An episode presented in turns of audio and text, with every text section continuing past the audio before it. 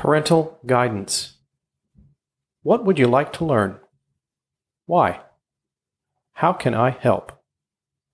These might be the most important questions a parent can ask, especially to an adolescent preparing for solo adult life.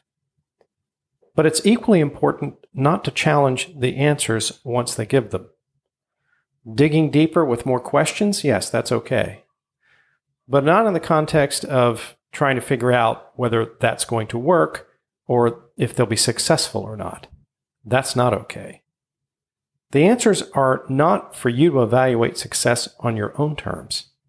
The answers are to help the person get where they want to go. And your experience, yeah, highly valuable because you've got more of it. That's going to be very instrumental, but only if applied in a helpful way. Thank you.